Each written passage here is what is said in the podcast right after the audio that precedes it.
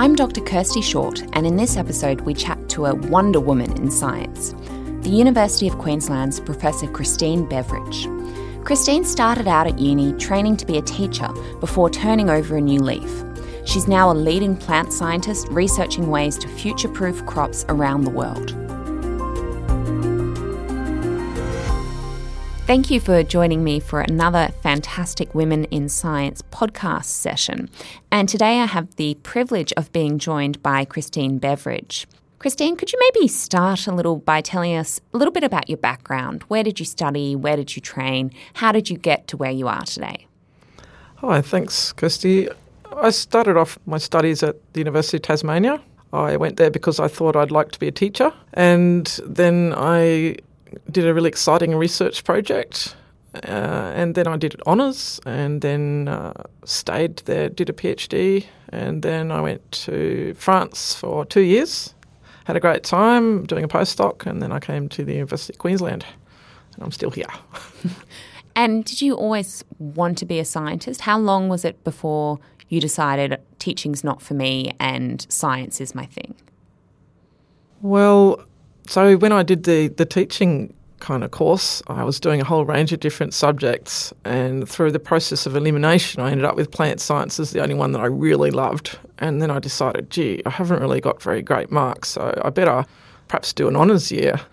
And that's when I started to do my very first research project. And I was so excited because I was discovering something brand new that no one ever knew before. And then I sort of like got a bug, which was a science bug, and I just would wanted to stay doing research until somebody stopped paying me to do it, and then I'd have to do something else. But yeah, I'm still here. And I think that's what a lot of young scientists feel initially. They just get that enthusiasm or that something that sparks their interest. So can you pinpoint in your career that one key moment where you thought, wow, this is amazing, this is why I do science? Either early or later in your career? Yeah, well, it was actually during that honours year when I was just weighing the weights of different plant parts, and the, the theory was that this particular plant was actually putting its resources in different places due to a single gene, and I just thought that was the most amazing thing.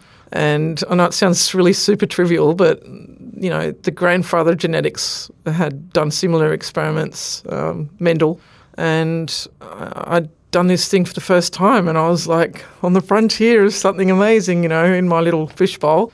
So that was the moment, sort of, I don't know, it was probably about two months into my honours year. And then I just started working so ridiculously hard so that I'd get a good mark. And did it all work out then? Then it all worked out. I got uh, got a good mark, thank goodness. Excellent. Not, not quite as good as it should have been. And so then once you sort of had this idea in your head that, that science was now your passion and something that you wanted to follow, how did you carve out a career for yourself? Were you very strategic, or did you depend on a lot of sort of fortuitous occasions? How do you how do you navigate that world? Yeah, so for me, I just had this mantra that, as I said before, as long as they keep paying me, I'll keep doing it. So I really just one step in front of the other, not one day at a time really, but not far from that. So actually at the end of my PhD, which in the middle of that, or earlier days, was really quite a struggle. I wasn't getting anywhere. Uh, eventually I got to the end, and then I actually got a job in the glasshouse, and I also got offered a, this position in France. And I'm like, glasshouse job, that sounds really cushy, you know, nine to five, or go to France. I don't speak French. What am I going to do? And my partner said, well, you have to go to France or I'm leaving you. And I'm like, oh, okay. That makes the decision easy. Yeah, because they knew that it was a really good choice to do that and that I would love it. And I did. So off I went, and uh, I was able to speak some English in the lab, and I learnt some French, and it was a really amazing experience, both socially and academically, yeah. And so what sort of advice do you offer now for this generation? How do you recommend to younger scientists trying to get that international engagement at the moment? What can they do? The way that people have used online technologies is absolutely phenomenal. And actually the, the postdocs in my group now have a really global experience just by being online. And so they Zoom with people. And, it, you know, it, it might seem that a, a famous scientist overseas is like some big ivory tower or something, but they don't get hundreds of emails from fans. They really don't. So if you write to, to somebody that you're interested in and you've got an interesting question, just just write to them and maybe even Zoom with them. It, it's so easy. And is that then your favourite part about being a scientist, that international collaborations, or is it the joy of discovery that you still have all these years later? No, certainly the joy of discovery and the joy of, of other people's journey as well. I think I, I really did want to be a teacher as well, and I think an academic, a scientist, allows you to do a bit of both. The excitement that, that anybody sees, you know, it's like a child's first steps, you know, that's an exciting thing to watch. And I think um, whilst uh, students aren't children at all, they're still experiencing a lot of things for the first time, and they're you know, you can really influence their journey, and that's a really rewarding part of it. But no, the international thing is is so great that you can develop friends that are living in many other, many different friends living in other places that really gives you an exposure to the world that you wouldn't otherwise get, because you literally get to go and stay at their homes and, you know, have really personal relationships with them because they're really into what you're into. And so you've got a lot to talk about, and it enables you to develop very deep relationships, which is yeah, nice. Yeah, it's a very deep and instant connection when you have something like that, isn't it? Yeah, it is. And so then in terms of mentoring, because that sounds like that's something that's very high on your priority list and something that you're very passionate about, what's your general approach to mentoring when you have a student who comes into your group? How do you ensure that they're going to get the best out of the experience whilst also learning as much as they can? Well, one of the things I, I talk to students about is to think about not what's in it for me as a supervisor. Like, a lot of them come to you and they just want to please you. I'm like, you know, that's not what you're here for. You're here to get your career started or your PhD. So I try to get them to think about their PhD as a small business. So, or, or in fact, their whole experience is a small business. So you've got all sorts of stakeholders. You've got the person who's going to read your first paper to review it. You've got somebody who's going to read your first grant. Then, you know, I'm a, I'm a stakeholder to a degree because I'm paying for, for the resources they're using, so I want them to be used efficiently. But then they might also think about their private life. How do they manage their private life in relation to all of this? And so they've got to think, well, what do they want out of their business? Where do they want to go? And when you're a little fledgling business, maybe it's hard to, to think about the really big picture. So start off a little step at a time and grow your business. And don't stress too much about the long term, but don't completely ignore it either, because then you'll restrict your business into the future. So I think that's a really fantastic analogy, because it really gives students the room to see that they can be incredibly successful by running just a small business,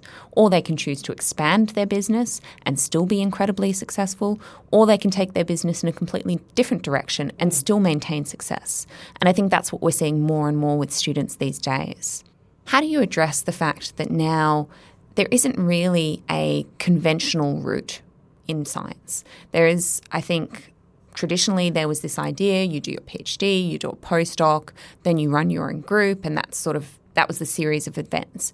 But now there's so much more engagement with industry, there's engagement with uh, public policy.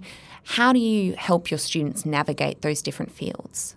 Well, one of the things I, I really encouraging the students is to take the most of opportunities. A place like U Q will have a lot of opportunities in terms of extra learnings that they can do along the way, and that each time they're in an environment, say a new environment, uh, for example, a conference, or even just interacting with colleagues in the cafeteria, they can think about how to make the most of that from an academic or, or a social point of view. That's one aspect of it. And the other is I, I really get them to think about, you know, like we're saying with a small business, there's many ways you could take that. So, you know, get a little nibble of this and a little taste of that and sort of figure out what, what you like, and also maybe pursue the things that you know that you're good at and, and make them really, really excellent, and be a good connector, talk to, to colleagues and, and so on. Yeah, but I think taking the most of opportunities, not wasting your time doing something mediocre when you could be using the same amount of time to just do it a little bit better. Yeah, I think that's a really good point. And I think it's interesting to have this perspective, not only from a fantastic scientist like yourself, but also from a woman in science.